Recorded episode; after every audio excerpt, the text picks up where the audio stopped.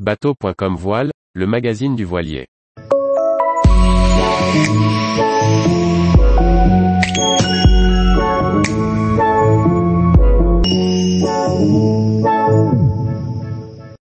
Néophyte, j'ai vécu ma première navigation à la voile au milieu de l'océan Indien.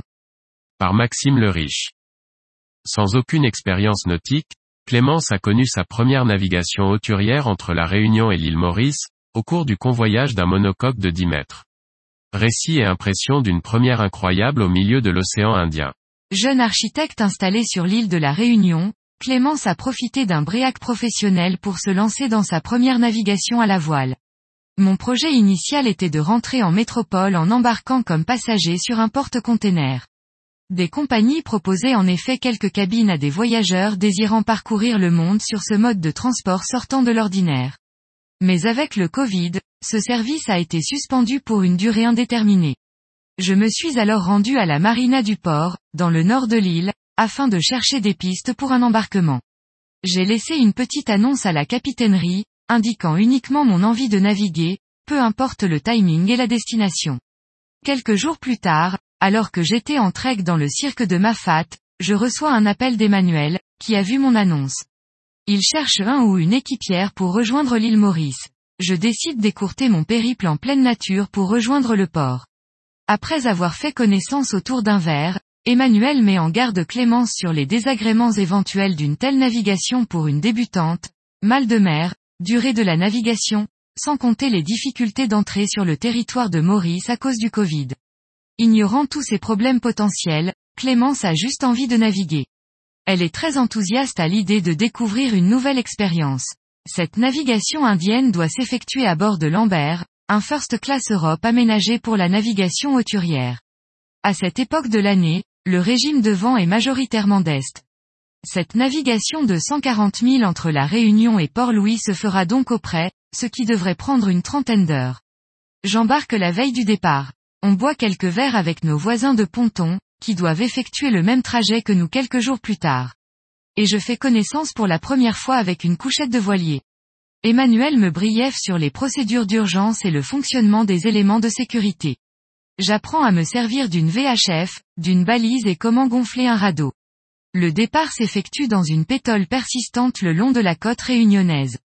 Sous grand voile et génois, le Lambert progresse tout doucement, laissant à son équipage le temps d'admirer le paysage. Clémence prend un premier mer calme en préventif. Petit à petit, la réunion s'éloigne. La deuxième moitié d'un cachet de mer calme est avalée, et Clémence découvre l'application des théories qu'Emmanuel lui avait inculquées la veille. Je reste en extérieur pour me prémunir du mal de mer, et je découvre qu'un voilier penche. Je me cramponne sur cet environnement instable, qui me fait perdre tous mes repères. Se déplacer devient très compliqué. Passer la pointe nord de la Réunion, le Lambert est exposé au vent contraire. Je commence à subir le mal de mer et je m'endors sur ma couchette. Ma sieste est de courte durée, car je suis régulièrement réveillé par la VHF. Je m'endors par intermittence mais je subis un cauchemar, dans lequel nous coulons. Je décide alors de remonter sur le pont. Avec un flux d'est de 20 à 25 nœuds, le Lambert est bien calé et présente une bonne gîte. Vers 2 heures du matin, je me retrouve toute seule pour mon quart. L'AIS ne fonctionnant pas très bien, nous devons être très vigilants sur le trafic environnant. Le skipper part dormir. Je me retrouve perdu sur cette coque de noix, avec la lune, les étoiles et l'océan Indien tout autour de moi. Je n'emmène pas large, et je préférais être sous ma couette chez moi. Emmanuel nous avait préparé un curry avec du gingembre et de la mangue, qui a fini par nourrir les poissons de l'océan Indien. Après 25 heures de nave, je me décide enfin à aller aux toilettes, qui sont à l'avant du bateau. C'est le parcours du combattant. Je reprends des forces au lever du jour, et au fur et à mesure que le mal de mer s'estompe. Une terre se profile à l'horizon. Nous abordons Maurice par le nord, puis vers Port-Louis. La capitainerie nous ordonne d'aller patienter au mouillage de quarantaine. Nous sommes dimanche et il faudra patienter jusqu'au lundi pour les formalités d'usage. Interdiction de débarquer avant ça. Notre deuxième nuit au mouillage se passe bien, et nous sommes bientôt rejoints par le YAMS, avec qui nous étions à la réunion. Nous subissons les errances de l'administration mauricienne. Tous les services se renvoient la balle et personne ne veut nous accueillir. Nous parvenons à contacter un médecin disponible, afin qu'il nous fasse un test PCR.